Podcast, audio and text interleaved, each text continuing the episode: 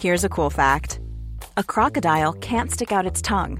Another cool fact you can get short term health insurance for a month or just under a year in some states.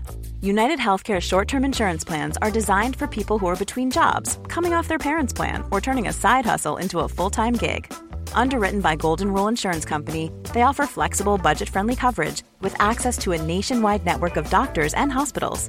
Get more cool facts about United Healthcare short term plans at uh1.com. Quality sleep is essential. That's why the Sleep Number Smart Bed is designed for your ever evolving sleep needs. Need a bed that's firmer or softer on either side? Helps you sleep at a comfortable temperature? Sleep Number Smart Beds let you individualize your comfort so you sleep better together. JD Power ranks Sleep Number number 1 in customer satisfaction with mattresses purchased in-store. And now, save 50% on the Sleep Number limited edition Smart Bed for a limited time. For JD Power 2023 award information, visit jdpower.com/awards. Only at a Sleep Number store or sleepnumber.com. Many of us have those stubborn pounds that seem impossible to lose, no matter how good we eat or how hard we work out. My solution is PlushCare. PlushCare is a leading telehealth provider with doctors who are there for you day and night to partner with you in your weight loss journey. They can prescribe FDA-approved weight loss medications like Wagovi and Zepbound for those who qualify. Plus, they accept most insurance plans. To get started, visit plushcare.com slash weight loss. That's plushcare.com slash weight loss.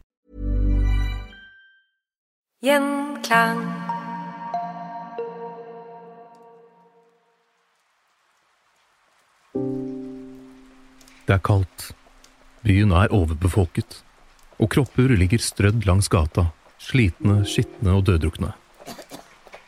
London på 1700-tallet var en overbefolket storby med en skare av fattige sjeler. Men det fantes en motgift, noe som fikk dette forferdelige livet til å bli bedre en liten stund. Hun gikk under navnet Madame Geneva, men vi i dag kjenner navnet best som Gin.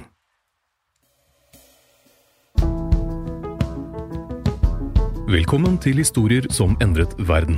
I dag skal vi snakke om en alkoholholdig drikke som har hatt en overraskende stor påvirkning på historien. Og med oss for å snakke om dette har vi Espen Smith. Velkommen. Takk skal du ha. Du er forfatter, kåsør og ekspert på det gode liv. Ja, spesielt det sistnevnte. og du er en av landets mest kjente øleksperter. Du har skrevet eh, bøker om øl, akevitt og honning, var det den siste? Ja, stemmer det. Og så har du god peiling på gin. Ja, vi kan jo si at i dag så tilhører jo gin, slik han fremstår nå, eh, som Den tilhører jo det gode liv, ja. egentlig. I, I, riktige mengder og ja, begrenset forbruk. ja. Men uh, gin fra gammelt av er jo uh, Kan vel egentlig beskrives med, med, to ting. Det ene er brennevin. Mm. Brennevinens historie og utvikling. Og ikke minst bruken av einebær. Ja, for ja, hva er gin? Er Gin er jo et uh, destillat uh, hvor man da lar uh, einebærene være med i, som hovedkrydderiet i destilleringsprosessen. Det er, kan man kort si er en, en gin i dag. I hvert fall utgangspunktet, men historien er jo lenger enn som så, og mer innfløkt enn som så. jeg ville tatt utgangspunkt når det gjelder brennevinet, så ville jeg ha reist til uh, Nederland. Nederland var en uh, tidligere koloniherre. Hadde sine kolonier, hadde jo mye skipsfart, mye handel til sjøs. Og uh, en av detaljene den gangen, det var jo vin. Gjerne som de hadde byttet til seg med varer de tok inn, så byttet de med franskmennene til vin. Og denne vinen skulle da ut på seilas og ble ofte ødelagt, og da var det noen nederlendere som fant ut at hvis man destillerer denne vinen, mm. så øker man jo holdbarheten. Eh, det er vel eh, opprinnelsen til da det nederlenderne ville kalle for brandwein. Hvis nå snakker jeg dårlig nederlandsk, men vi kan jo kalle det brennevin, og ikke minst så ble det jo til brandy. Mm. Så brandy er ikke noe fransk oppfinnelse, det er faktisk en nederlandsk uh, oppfinnelse. Uh, hvis vi ser på dette, selve destilleringen i seg selv har jo spor tilbake til gamle Egypten, og det har jo faktisk også einebærene. Uh, men det dukker først opp på ja, tidlig 1200-tallet, så har vi noen spor etter omtale eh, av brennevin tilsatt, eh, eh, tilsatt eh, einebær. Da. Og, eh, men det er først på 1500-tallet vi ser at eh, nederlenderne går fra brent vin på vin, Mhm. brennevin, til eh, det vi i dag kjenner som genever. Ja. For Genever, hvor eh, dette navnet Ja, det kommer jo bare- av Det er eh, det latinske navnet for eh, einebær, på einebær, eh, som igjen da har gått via fransk til eh, nederlandsk genever. Eh, Som igjen er opprinnelsen til begrepet gin, uh, når Liten den reise. senere i sin tid da har vært på reise fra Nederland til, uh, til England. Så geneveren i dag er jo går jo nesten hånd i hånd med dagens gin også. Mm. Men den er opprinnelig Det vi vet, da, det vi kan, som er helt udiskutabelt, er at gene- geneveren kom før gin. Ja. Genever betyr altså einebær. Riktig. Så einebær er og einer generelt er eh, ganske viktig her. Ja, og der eh, kan vi jo lese av historien både som folkemedisin, altså referanser til einer i folkemedisinen, og ikke minst bruk av einebær i overtroen vår. Og der kommer jo den norske historien inn også, ikke bare, ja, som jeg nevnte i sted, egypterne påpeker en rekke gode egenskaper ved einer. Medisinske, blant annet så kunne den rense blodet vårt, og den var bra mot forkjølelse osv. Mye av dette smitter over på norsk folketro også. Og eh, den hadde også en effekt mot eh, onde ånder og hekser, og eh, den holdt jo fanden og trollene unna. Knø, I Norge så kunne man knuse einebær og strø det utover gulvet, om det var et bryllup i stua, eller om det var en begravelse i stua, for det var en renselsesprosess. Og eh, ikke minst eh, ølets verden kjenner jo godt til bruk av eh, einekvist og einer i ølbryggingen. Du har jo einerlåg, eh, du har, som var en del av bryggingen, og du hadde brisken, var jo et annet navn på einer, hvor man da silte vørteren, for eksempel, og man vasket gjerne bryggekarene med einer osv. Så, videre. så Så dette var en eh, veldig kjent plante. Det er jo en, eh, den tilhører sypressfamilien og har veldig gode levevilkår i Norden men ble da også ikke minst verdsatt i Mellom-Europa og i Nederland, eh, fordi, og kanskje hovedårsaken var at det var det beste middelet på 1500-tallet mot pest. Mm.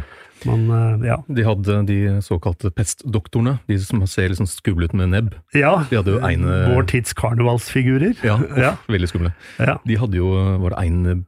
Nei, Det var einebær, ja. Einebær i nesa. Ja, ja da, det, det, man kunne tygge beinebærene, man kunne godt putte dem opp i nesa for den saks skyld, det var liksom, men de hadde du inni den nesen, Ja. det, for å rense luften da, ja. Har du et og- problem, så bruk einer. Er Ja, altså, du, du, man trodde at man ikke ble smittet, da. Ja. Av, eh, så det er klart at når eh, nederlenderne ser at uh, dette kan man da, uh, denne medisinen i anførselstegn, kan man da uh, ta med i et destillat, altså lage et brennevin eh, av den gangen da korn. Mm -hmm. Uh, innledningsvis var det nok mye hvete som ble brukt, altså det var hvetekorn som eh, ble til en eh, Blandet ut med vann, knust, og blandet med einer, og uh, Unnskyld, ikke einer så tidlig, men uh, laget da man laget en vørter, egentlig, så var man i ferd med å brygge et hvetøl. Og når dette har gjæret, så har man en gjærholdig vørter som man da, eller brygg, som man da satte destillerte. Og da hadde man med einebær i destillatet. Så du har både einer og einebær, da, som er eh, ja, en kur for alt, som, er, som en medisin, i tillegg til da at sprit gjerne da ble brukt i uh, Ja, for brennevin i seg selv var jo også medisin. Ja. Det, var jo, det kurerte jo alt. eh, Og det ser vi jo fra, ja, fra den tid og fram til uh, langt ut på 1900-tallet. Altså, vi kan gå tilbake til forbudstiden og spanskesjuken i Europa, og ikke minst da i Norge. Da delte jo det norske storting ut brennevin som medisin til hver norske husstand. Vi eh, ser jo da at sjeneveren geneveren blir en, eh, en eh, viktig, et viktig innslag i nederlendernes liv, og ikke minst så eh, dukker den jo også opp blant soldater og i marinen, sjøfolket, og eh, man bruker jo dette da som eh, medisin mot det meste. Og hvordan kom den til England? Ja. Det er jo en eh, historie med Der også er det jo noen eh, fine historier. Eh, den eh, Eh, det første eh, som er omtalt, er jo 30-årskrigen, Mm. som så vidt jeg husker starter i 1618 og varer til 1648. Og 30-årskrigen den eh, var jo en europeisk krig eh, altså I utgangspunktet var det en religionskrig mellom eh, protestanter og katolikker. Og engelskmennene slåss jo her side om side med nederlenderne. Mm. Og la jo merke til at nederlenderne de hadde en sånne små flasker hengende i beltet med noe merkelig drikke, som de, noe eliksir, noe lykkevann eller styrkedråper, kan vi kalle det, som eh, de da kalte for sjenever. Og eh, dette ble da omtalt av britiske soldater som eh, Dutch courage. Mm. Det, det nederlandske motet som uh, gjorde at de kunne gå berserker inn i, i slåsskampene, eller hva det måtte være. Uh, så dette var nok den første inspirasjonen. Uh, men så dukker det opp en konge, og det, han var jo opprinnelig en stattholder, en nederlandsk stattholder. Eh, og fyrste av Oranien, eh, og så vidt jeg husker en fransk fyrstetittel, tror jeg, av alle ting. Eh, men det fører han, han blir jo da, han har denne tittelen fyrste av Oranien, som da viser til dette senere i historien oransje, ikke sant, farven som du dukker opp overalt i dag. Eh, han blir etter hvert konge, gifter seg med det er vel Marie den andre, eller Maria den andre, tror jeg, og, i England, og blir jo da konge av eh, både England, Irland og Skottland, og da er vi i, eh, vi er vel i 1689, 1690-tallet. William of Orange, eller William Ja. tredje, var det kanskje? William, tredje, William den tredje, eller William av Oranien, or, or, William Orange. eh, Og eh, han eh, tok jo med seg Geneveren til England. Han var jo veldig begeistra for den her. Ja. og eh, innførte den eh, blant adelen, introduserte den for den britiske adel, og det, var jo, det falt jo i god jord. Samtidig så hadde jo soldatene, marinen, de hadde jo opplevd eh, den som den styrkedrikken blant både militære marinefolk og ikke minst arbeiderklassen i Nederland. Og tar også med seg den skikken inn, så plutselig så har du både ja, både allmuen og adelen uh, nyter godt av uh, det Wilhelm eh, Orange uh, innfører da, som får da navnet gin etter hvert, etter Genever og den opprinnelsen. Og eh, det han også gjør, er jo at han eh, eh, nå begynner å skattlegge annen import av brennevin og, og alkoholholdig drikke. Ja, det er jo en krig mot Frankrike, og de importerer jo mye derfra. Ja da, man var ikke noe glad i franske frosker, så eh, det var jo da om å gjøre, og, og eh, brandy sto ikke så høyt av den franske konjakken, eller hva det måtte være. Så eh, det ble lagt til rette for å produsere gin, i London spesielt. Eh, Det var lett å få lisenser, og eh, ja, gud og hvermann kunne egentlig sette i gang, og det kom jo selvfølgelig veldig mye dårlig kvalitet også. Eh, Det ble også billigere enn ølet, og, og må også huske på én ting den gang, Christian, så var jo vannet var jo ofte kilde, en smittekilde. Mm. Så drakk man vann, så var man ganske, kunne man være ganske trygg på at man fikk en eller annen form for sykdom i seg. Og eh, derimot, når man drakk ølet, for der koker man jo eh, vannet opp eh, for å brygge øl, så var jo ølet mye tryggere, så alle drakk jo øl. Men eh, nå dukket ginen opp, dette brennevinet med einer, som også da selvfølgelig ble, man ble fortalt at det var veldig sunt, og det kurerte alt innvortes og utvortes. Men samtidig så var det plutselig mye billigere, altså man fikk jo mer igjen for pengene, kan man si da, eh, kontra ølet. Ja. Én liter øl kostet mer enn én liter gin, eh, Ja, eh, og konsumet ble jo også deretter. På det verste så var altså én husstand i London lå på litt i underkant av en liter gin i uka. eh, I snitt. Og da begynner vi å snakke om et ganske altså Hvis du sammenligner med dagens alkoholkonsum i Norge, ligger på rundt seks liter i året. Ok, ja. Det setter det litt i perspektiv. Uh, ja. Og arbeidere kunne til og med få deler av lønnen sin utbetalt i gin, har jeg lest? Ja, det ble jo et eh, Altså, den ble introdusert som en medisin og som en positiv folkedrikk, eh, og ikke minst som et alternativ til hva disse franske froskene kom opp med. Ja. Men det er klart, det gikk jo til et, eh, å bli et kraftig sosialt problem, fordi at gin ble, som du sier, et form for betalingsmiddel, det var byttehandler. På det meste så var 25 av eh, de britiske husholdningene, spesielt i Stor-London, Mm. eh, produserte egen dårlig gin. Ofte. Eh, så brant selv og lagde dette selv, og man byttet til og fra. Man kunne få utbetalt lønn i dette her. Man kom seg aldri hjem etter lønningsposen.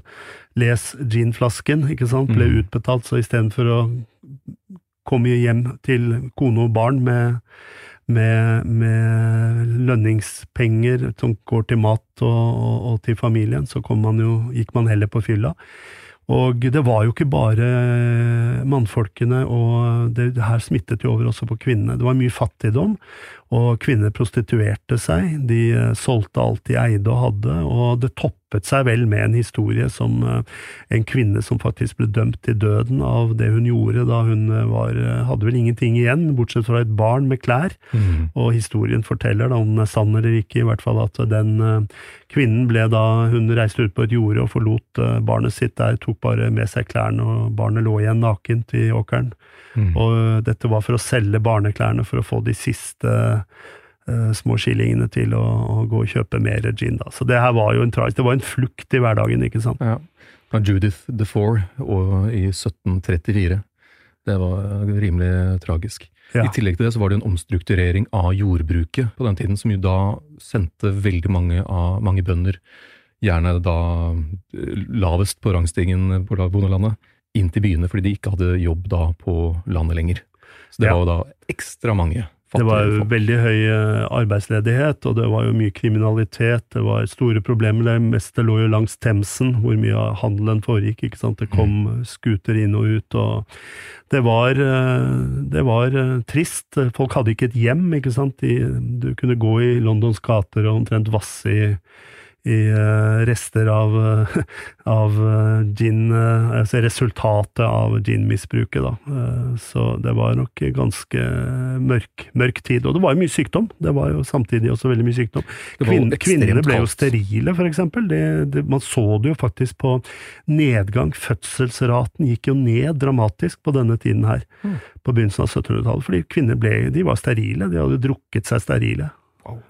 Ja, det var, I tillegg var det jo den lille istiden på den tiden. eh, 1700-tallet var ekstremt kaldt uh, i London. Ikke sant? Da Og, er det ekstra deilig å ikke ha det hjem, men Ja, det var i hvert fall og- gin. Ikke sant. Og hvor mye det varmer i kroppen, det, det er vel en forbigående Dessverre. Nei, det er, det er jo trist. Det er en Ja, det veldig trist del av ginens historie, Ja. dette. Spesielt da etter uh, 1734 og denne Judith DeFore, som da dessverre eh, tar livet av sitt eget barn. eh, Når respektable borgere får høre om denne historien, så, så blir det fort eh, svært dårlig stemning, og de finner ut at de eh, må prøve å stagge dette gin-konsumet. Selv om det var flere, bare Mandeville, tror jeg han het, som eh, mente at eh, ja, de fattige har det fælt, men vi tjener jo masse penger. Ja. Men parlamentet var da ikke helt enig Det med ham der. det var nok mye dobbeltmoral. Det er klart det var noen som trakk i trådene her og tjente veldig mye penger, og de som kanskje ikke hadde det så ille, altså de som kanskje var en del av adelen den gangen også, ikke sant, som var veldig utbredt, eh, de hadde nok et bedre, en bedre hverdag og trengte ikke å drukne sorgene sine i gin. Mm. Eh, som du sier, de tjente også sikkert godt på det, og det toppet seg jo da i 1936, så kjenner vi jo det som Gin Act, som Mm. blir eh, innført da. Det første kom i 36. Ja, eh, og da, da er det bråstopp. Eh, Da innføres det en rekke reguleringer. Det er eh, ikke lov, det er ikke fri, fritt fram lenger for å produsere gin, men man må ha en lisens. Eh, Denne lisensen skal kun skrives ut til eh, de, altså de som var ærlige og Uh, Respektable. udrukne, respektable. Ja, det var delen av allmuen og, og uh, adelen. Uh, og det var ganske kostbart. Det var vel den tid eh, 50 pund. Så eh, hvis man regner på Ja. det, så tror jeg det er mye penger i dag. Det, så bare for å få denne lisensen, da. Så det var det første man gjorde for å, og, eh, for å få denne, dette forbruket ned, da. Men du fortsatte litt på den ulovlige Ja, det har vi vel. Eh, Alt som har med brennevinsproduksjon og salg og omsetning og forbruk og misbruk gjennom tidene i alle verdens kriker og kroker, ja. ser vi jo at folk lurer seg unna. Eh, Man kunne for eksempel eh, ikke produsere gin, men man kunne jo bare døpe det noe annet. Ja. Så da ga man det et annet navn, og så hadde man plutselig lov til å, eh, å produsere det. Og selvfølgelig var det mye svart produksjon. Og dette førte jo faktisk til at uh, uh, det var en form for uh, en skal vi kalle det en sånn undergrunnsbevegelse mm. som sto for dette svarte salget, og det var gjerne en luke i veggen. Men gjerne en katt på, var det ikke det? Ja, det var symbolet var den der katten, og det ble omtalt som en Altså, det, det verste som sto, oppsto den gangen, nå er vi på midten av 17, altså 1750-tallet, da var det Da oppstår blant disse som nå produserer illegalt, de bruker faktisk også terpentin, tilsette terpentin og svovelsyre, mm, uh, som gjør at dette produktet altså Det er jo for å spare noen skillinger, eller for å kanskje man ikke hadde tilgang til de samme råvarene som de legale produsentene. Ja, Einer, for eksempel? Ja, for eksempel. Så uh, her kom det meste oppi, og da var det også, ble det søtetopp, og det ble tilsatt for eksempel lakrisrot og litt sånne ting for å få maskere disse bistoffene, terpentin, og, og det, var, det smakte må jo ha smakt høgg. Men dette, eh, Og det ble jo Ja. Dette ble kalt Old Tom? Var det? Ja, stemmer det. Og um, det var jo Det var vel da i 1951 uh, at det igjen topper seg, og da dukker det jo opp to malerier. Ja, som jeg har tatt med her. Dette er av William Hogarth. Dette er altså Podkast er jo ikke akkurat medie å fortelle eller ha bilder i, men vi legger det ut på Instagram, så det er bare å se. Kan du eh, gi et forsøk på å beskrive disse bildene, Espen? Ja, jeg har lyst til å starte med Beer Street, jeg da, eh, ja. som det ene er titulert. Det er jo da viser jo Ja, dette er jo et, eh, et, lite utsnitt av et gatekryss, kan vi godt kalle det. Et par kvartaler i Londons gater hvor eh, det er en rekke mennesker som nyter det gode liv. Ja. Drikker øl av store seidler og røyker sine snadder og spiser sin, sin gode mat. Og her er det litt sånn markedsaktiviteter med noe salg av fisk og grønnsaker og litt sånt. Og så hvis vi tar da denne Gin Lane og sammenligner, så er vi jo da plutselig Vi er på samme gateutsnitt omtrent, uh, selv om det ikke er samme gaten, men det er jo litt av samme vinklingen. Og her er det ikke samme gleden, her er det ikke mye Nei. det gode liv. Her er det fordrukne mennesker, det er begravelser, det er kister, her ligger det barn i gaten, det er, man mangler klær, man mangler det meste, her gnager man på et hundebein som en bikkje prøver å ta fra deg, osv., osv. Så, videre, og så, så dette er jo som natt og dag, da. Eh, Beer Street kontra Gin Lane i gamle London på i 1751. Ja, Han eh, fikk inspirasjon fra området St. Giles, som i dag er da rett ved, eller Camden i London. Og så ser man helt nederst til venstre i gin lane, så ser du da inngangen til en, eh, et gin-utsalgssted. Og der, i liten skrift, står det 'Drunk for a penny, dead drunk for two pence, clean straw for nothing'. Det er litt uh, trist å tenke på. Ja, si det er sånn. trist. Her var det mye spekulering uh, blant de som greide å holde seg unna dette her. Man, altså man, man, man gjorde seg jo rik på andre folks uh, tragedier. Ja. Dette var da i 1751, eh, og dette året bestemmer parlamentet seg for å komme med en ny Gin Act. Ja, nå går man uh, bredere ut i uh, Altså man bygger videre på dette med lisens, uh, bruken av lisens. Nå er det ikke lenger lov for små aktører. Man velger ut større aktører, og nå må vi også ha i bakhodet at nå er vi industrialiseringen. Mm. Så her, nå kommer det mer moderne industrielle produksjonsanlegg. Eh, vi har selvfølgelig bedre kunnskap, eh, høyere utdannet destillatører. Det begynner å bli mer et, eh, et håndverk i større skala. Man jobber for å fjerne bismaker, fusel og faenskap i, i, i, produktet, brennevinet. Og det dukker opp en rekke nye apparater å destillere med, og nye ingredienser.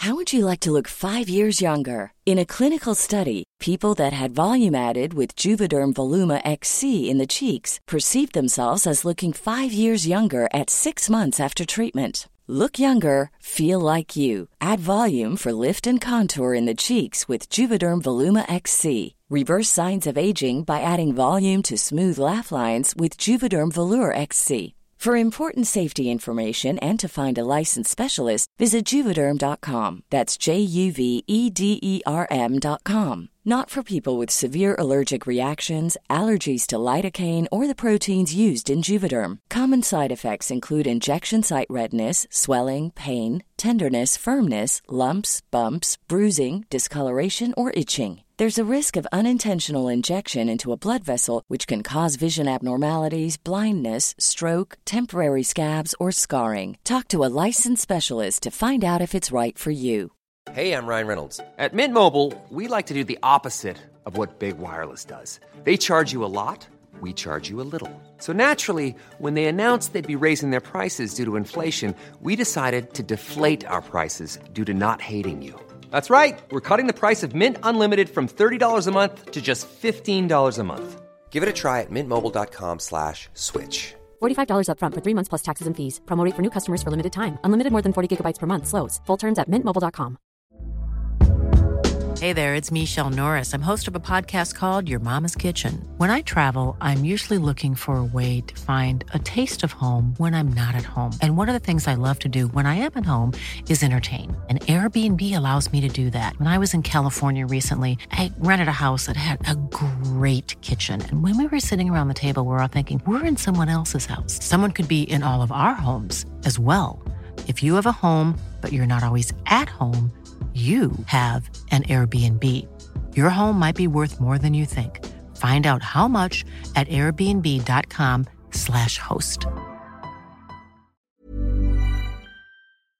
Og dette fører til at man stimulerer da vilkårene for de store aktørene, og fjerner de små aktørene. Allikevel så ble det drukket eh, i 1751 32 millioner liter gin bare det året. Ja, det er helt utrolig. Og, en annen ting man også gjorde parallelt, man øh, ønsket nå å stimulere konsumet av øl igjen. Mm. Fordi man så jo at øl var jo mye sunnere.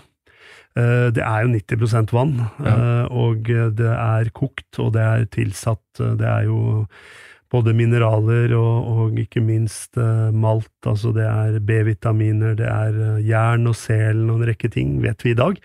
Så ølet var jo liksom noe man ønsket å Man fikk kanskje bare røde roser i kinnene, og ikke blå, forslåtte øyne som han fikk av brennevinet, kanskje.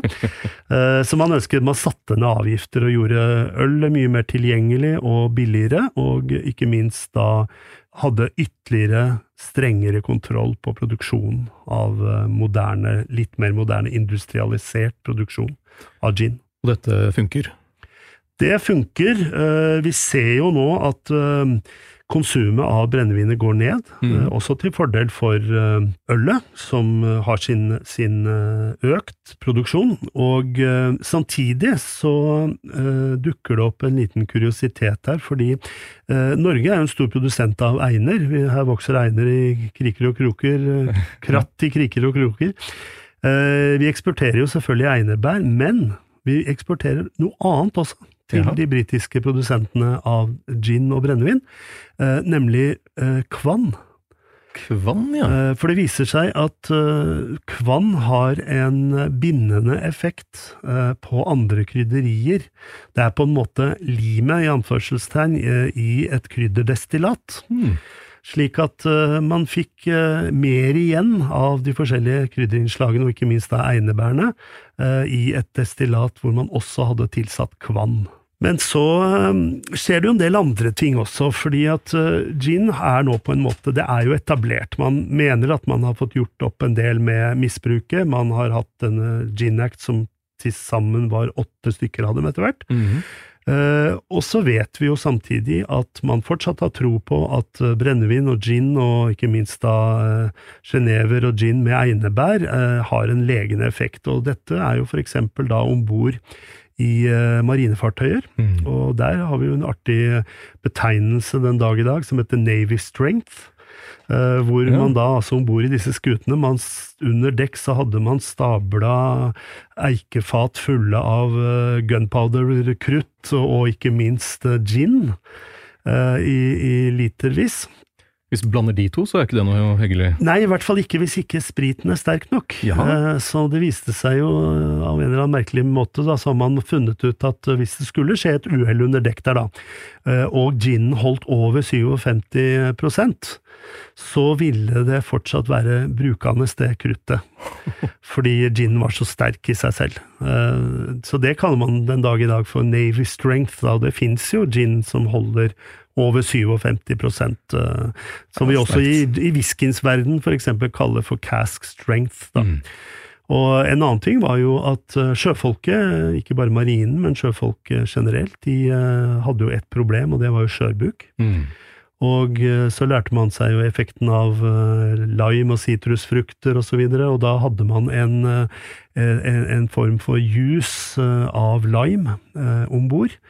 Men den var jo bitter og sur og vanskelig å få i seg, og da var det selvfølgelig en smarting som fant ut at dette blander vi med gin. Og det var kanskje den første, Første drinken. drinken, eller cocktailen kan vi kalle det den gangen. Og så dukker jo kinin opp. Ja, for uh, på 1800-tallet så er det jo noe annet som uh, har en stor betydning for uh, gins popularitet. Og det er jo da så klart koloniseringen av ulike steder, blant annet India, som Det er mye malaria. Ja. Det er nok en utfordring for eh, helsa. Ja. Og eh, hva gjør man da? Jo, man eh, hadde jo ginen fra før av, som Mm. sikkert ville virke, men man fant jo også ut eh, eh, Kom over et stoff som heter eh, kinin. Og uh, dette er jo et Fra eh, bark, er det ikke det? Ja, det er bark. Det er, eh, det er vel faktisk nasjonaltreet i både Ecuador og Peru. Ah, Eh, Men det er jo da en, et tre fra, uh, fra Syd-Amerika. Og man henter da kinin ut av denne barken, tresorten. Og dette er ekstremt bittert. mm. Og det da i første omgang blandet ut i sodavann, eh, var jo for så vidt eh, litt mer drekkende, lettere måte å få det i seg, men hvis man blandet dette med gin, det vil si at nå var det ikke snakk om å eh, blande ut med blandevann, altså et sterkt brennevin, men nå var det motsatt, nå skulle man tynne ut blandevannet, eller blande ut blandevannet, som da nå var det vi kaller for tonicvann, med gin. Og uh, i dag så er det jo klart at det er, nest, det er ikke noe kinin til stede igjen lenger i disse tonicvannene, i så fall er det ekstremt små mengder. Ja. Uh, men uh, tradisjonen, en gin tonic, er jo det er jo en sterk merkevare. Ja. Det, Det er det. det er det. Og i dag er det nok litt mindre gin og litt mer tonic enn det var den gangen. På 1840 så skippet britene 700 tonn kninbark fra Sør-Amerika til India alene. Det, så mye gin tonic skal til. Ja, det ble en stor, eh, stor drink. Det var gin tonic, og så var det denne med limen, da, som de faktisk omtalte som en eh, gimlet. Ja, gimlet. Gimlet var omtalen på den. Så gin tonic det er nok litt mer kjent enn eh, gimletten. Eh, men etter hvert så får vi jo selvfølgelig nå, nå er vi jo på slutten av 1800-tallet, begynnelsen av 1900-tallet, og eh, interessen faller kanskje litt mer fra gin. Mm. Eh, Så må vi jo også tenke at nå kommer det noen forbudstider. Eh, Ikke minst, ja, i Norge hadde vi noen, men ikke den som påvirker faktisk Europa mye. Det er jo forbudstiden i USA.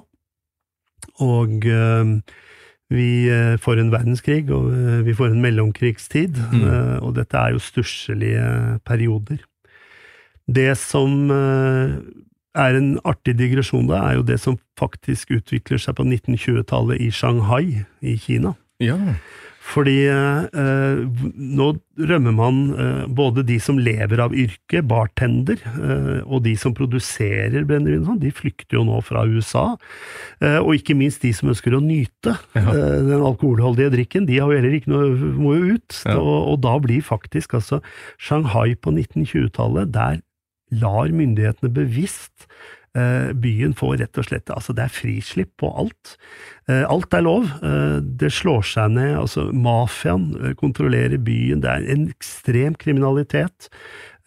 Masse prostitusjon, det er smuglevarer på, ut og inn, og det tiltrekker seg alt fra adelige mennesker fra de øvre klassene til sjømenn og, og, ja, det meste. Så det er en smeltedigel, og her kan man jo ikke verken drikke fransk vin eller øl fra England. Eh, det- Ingenting overlever disse seilasene, og ikke minst den temperaturen og varmen der nede. Mm. Så her oppstår jo de første cocktailene, og hva er det man har mye av, selvfølgelig? Man har gin. Så her, eh, mange av de klassiske cocktailene i dag kommer ifra den eh, perioden i Shanghai, 1920-1930-tallet. Det er veldig interessant. Og så er det jo Det kommer jo en eh, verdenskrig til, og da Det er ikke Det går ikke mest eh, alkohol nødvendigvis i en, eh, i en krig, men i etterkrigstiden. Ja, nå, da skal man jo gjerne unne seg litt, og da skal man jo feire. Uh, nå har man gått gjennom to kriger, man har kommet seirende ut. Eh, det har vært mangel på alt. Eh, korn, mais, ris, alt dette har gått Det lille man har hatt tilgang på, og som har vært produsert, har jo gått til matproduksjon. Eh, Det har vært erstatninger, ikke sant, for vi hadde jo vår sånn cellulosesprit, altså som var produsert av, fra tre, treproduksjonen, cellulose, og samme i, ja, egentlig over hele verden. Så endelig så er det oppsving igjen. Det er optimisme. Og eh, man eh, Ja, James Bond kommer Ja. på kinoen. Han drikker dry martini, ikke sant. Det er jo da veldig stas. Eh, Og etter hvert så kommer det jo eh, Ja, gin tonic får jo sin eh, oppsving igjen, sin renessanse. Eh, Men jeg må innrømme at jeg husker altså Min mor var en meget konservativ kvinne født i Bergen. Og eh, for henne så var eh, eh, det, det som eh, Altså, de som drakk gin, det var lavkaste. Det var Oi, virkelig Da var man ikke noe særlig å, å skryte av. Eh, eh, Min mor ville gjerne omtale denne type kvinner, da, spesielt det var kvinnene som ikke skulle drikke gin. Mm. De ville være såkalte inkjevettar. De eh, skjønte ikke mye av det, for det altså, ah. de drakk gin, da. Så eh, vi var nok eh, mer påvirket av fransk eh, konjakk og brandy. Eh, og vin, eh, dette har jo mye med historien til Vinmonopolet å gjøre også. At vi, eh, vi hadde riktignok en, vi hadde en mye større import av genever til Norge enn vi hadde av gin. Eh, hvis vi ser første prislisten i eh, 1926, så mener jeg å huske at det var to, ty to typer gin tilgjengelige, og 22 forskjellige genever tilgjengelige. Hmm. Eh, og selvfølgelig så etter hvert så ble jo uh, akevitten sentral i Norge også. Ja. Men uh, gin har vel, og det gjelder nok ikke bare Norge, men den har nok ikke fått sin store renessanse før nå i de siste tiåret, kanskje. Mm. Ti, to, to siste tiårene, da har det jo virkelig eksplodert. Og det har jo en sammenheng med sannsynligvis utviklingen av håndverksdestillerier. Mm. At man eh, ser på eh, ikke bare Først så kommer jo håndverksbryggeriene, mikrobryggeriene. Eh, Man gikk eh, mer tilbake til eh, fokus på ingredienser, kvalitet, sluttprodukt, og ikke minst da så har det smittet over på konsumet, at nå er det ikke volum, men nå er det kvalitet. Altså det er ikke kvantitet, men kvaliteten som teller. Og eh, volumet har gått ned, men vi drikker renere, dyrere. Vi har også fått en bedre økonomi, vi kan etterspørre bedre kvalitet. Og det startet jo for så vidt med, med, med ølets utvikling på 80-90-tallet, og ikke minst så har du jo også paralleller i vinens verden, hvor du nå har de nye generasjonene som eh, også har mye mer fokus på kvalitetene. Ja. Eh, så at gin nå er eh, det store, det er det jo ikke tvil om. Nei, nei. Og i Norge, veldig, vi har jo vunnet flere Altså, jeg sier vi, men eh, Ja, vi kan si det, kan vi ikke det? Vi, vi vinner på ski, og vi vinner nå også internasjonale brennevinskonkurranser. Ja, stas. Ja, det er jo stas. Vi er jo et lite samfunn på fem millioner, og vi snakker et sært språk her oppe i nord, så Nei, det er veldig imponerende, men der er det nok også mye annet som påvirker dette, fordi at Norge hadde jo veldig strenge regler etter forbudstiden, Mm. og det var jo som sagt, eh, nå fyller jo Vinmonopolet 100 år i november i år, og eh, de har jo kontrollert mye av markedet og ikke minst produksjonen, og at det var eneretten på å produsere. I 2006 så åpnet vi jo, eh, og dette er et resultat av nye handelsavtaler, at Norge på en måte ikke kan sitte på gjerdet på utsida lenger, men at vi må være med, og da må vi, hvis vi ønsker å påvirke markedet, så må vi også være med og, og gi av oss selv, og åpne dører, og det har jo ført til at eh, vi eksempel nå, fra 2006, eh, så er det mulig å søke om statlig tilvirkningsløyve for produksjon av etanol og, og vin og, og så videre, og sterkere øl, og alt dette er jo da utviklet seg til å gå fra et statlig eh, brennevinsmonopolproduksjon til en eh, 20-30 destillerier l- landet rundt, og ikke minst en 200-300 mikrobryggerier osv. osv. Ja. Nå skal det også sies at eh, du eh, nylig har da vært gjest hos eh, min gode kollega Christian Gilsvik i eh, Historisk myndighet verdens sin søsterpodkast Historisk myndighet Norge, og der har du snakket om Vinmonopolet. Ja, det stemmer. Så det går litt hånd i hånd. Og eh, en annen ting i Norge er jo det at når vi har gått fra eh, vi har da, Med at Norge har blitt et rikt land, og at vi nå har muligheter til å produsere og destillere, så er det Og vi er kreative, oppegående, hardtarbeidende folk, egentlig, og da dukker det opp et destilleri for eksempel langt oppe ved Langt oppe i nord, som spiller på naturen, som spiller på rene råvarer, på vannkvaliteten, og så har vi jo et ekstremt utvalg av røtter og busker og trær og urter og det som måtte være, som brukes i nettopp dette brennevinet. Og så har vi jo dyktige folk, og eh, det har nok ført til at eh, vi eh, med hånden på hjertet kan si at det er ikke tilfeldig at vi nå ser at eksempel Harahorn, Bareksten og en rekke av de norske nye produktene eh, faktisk går ut og vinner gullmedaljer for verdens beste gin flere år på rad. Det er noe å være stolt av. Ja, det er det. Det er det. Vi må være litt stolt av det. Og vi skal ikke glemme at eh, mesteparten av det vi produserer i landet, er jo faktisk eh, etanol, altså potetsprit på godt norsk, Mhm. produsert av Hoff Poteter på Gjøvik. uh, og det sies at den er veldig bra, uh, så kanskje det er, ligger litt i at vi har et godt utgangspunkt òg, da, når vi uh, skal ut og, og konkurrere. Og dette gjelder jo ikke bare i Norge. Det sies nå at det dukker opp minst én ny gin i måneden på verdensbasis. Uh, eh, noen spor etter uh, opprinnelse og historie starter jo faktisk på andre siden av grensen av uh, Sør-Nederland, uh, i det området som vi i dag kjenner som Flandern. Mhm. Det er jo nord, altså en del av Belgia, og byen Kent har jo nå, nei, unnskyld, Gent har jo nå blitt viden kjent for sin eh, gin og ginproduksjon, og de også vinner jo priser. Og eh, en by som har utmerket seg, som virkelig har tatt tak i denne trenden om gin, det er jo Berlin. Berlin tar jo tak i alt Ja, som er av trender, ja, ja. og eh, det har jo blitt den store ginbyen nå. Altså. Nattelivet i Berlin er jo preget av de hippeste ginbarene, hvor det er timelange køer. Altså du må stå i kø i timevis for å komme inn på noen av disse her hippe ginbarene, hvor de har altså da en 20-30 forskjellige gin. Det er kun gin de serverer.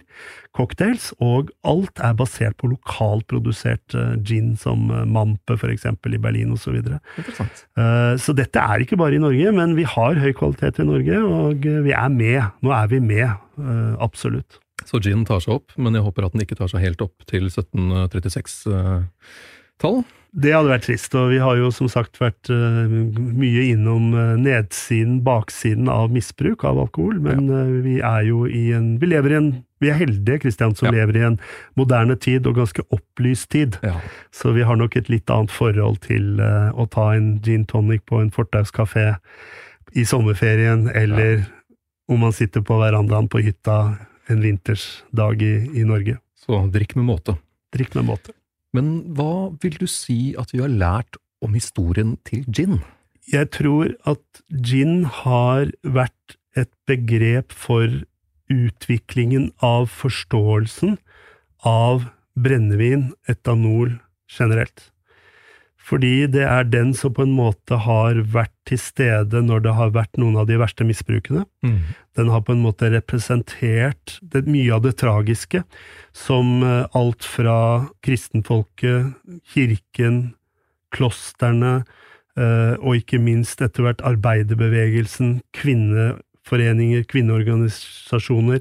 Disse har sett dette har ført til at vi har fått endringer i samfunnet. Dramatiske endringer gjennom historien. Mm. Fordi dette misbruket har vært til tider så uh, Det har vært opium for folket, vært utrolig enkelt å få tak i, vært veldig billig, og ikke minst har vært ekstremt bredt til stede i nedgangstider, i historiens uh, mange nedgangstider gjennom århundrer, egentlig. De siste århundrene, i hvert fall. Så uh, gin kan være fellesnevneren på mye negativt i historien, men også ikke minst et godt eksempel på hvordan vi i moderne tid forholder oss til et tross alt lovlig produkt, et mm. lovlig rusmiddel, og gjør det, vrir, snur eh, tankegangen rundt dette, ikke bare gin, men andre alkoholholdige drikker. Vi snur det fra å være en flukt i hverdagen, en medisin, en trøst, til å bli et gledelig innslag mm. i det sosiale lag. Jeg tenker det passer å avslutte med et sitat fra Winston Churchill. The gin and tonic has saved more Englishmen's lives and minds than all of the doctors in the empire. True. Tusen takk for at du kunne komme og fortelle oss litt om gins historie, Espen Smith. Tusen takk for meg, Christian. Så er det bare å følge oss på Instagram. Historier som endret verden i ett ord. For fun facts og bilder og litt mer info. På gjenhør. Denne episoden ble presentert av Radio Metro og Metro Sounds. Hør flere episoder og våre radiokanaler i Oneplay-appen. Gjenklang.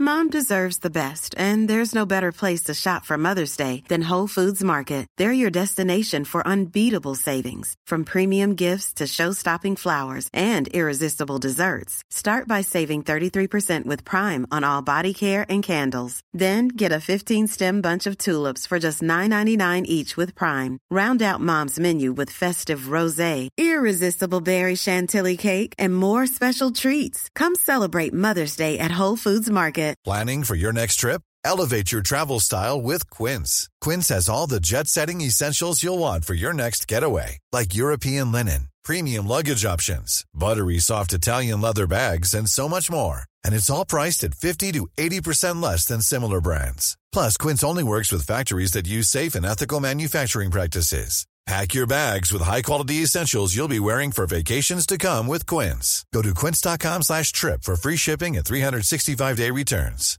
Mom deserves the best, and there's no better place to shop for Mother's Day than Whole Foods Market. They're your destination for unbeatable savings, from premium gifts to show-stopping flowers and irresistible desserts. Start by saving 33% with Prime on all body care and candles. Then get a 15-stem bunch of tulips for just $9.99 each with Prime. Round out Mom's menu with festive rosé, irresistible berry chantilly cake, and more special treats. Come celebrate Mother's Day at Whole Foods Market.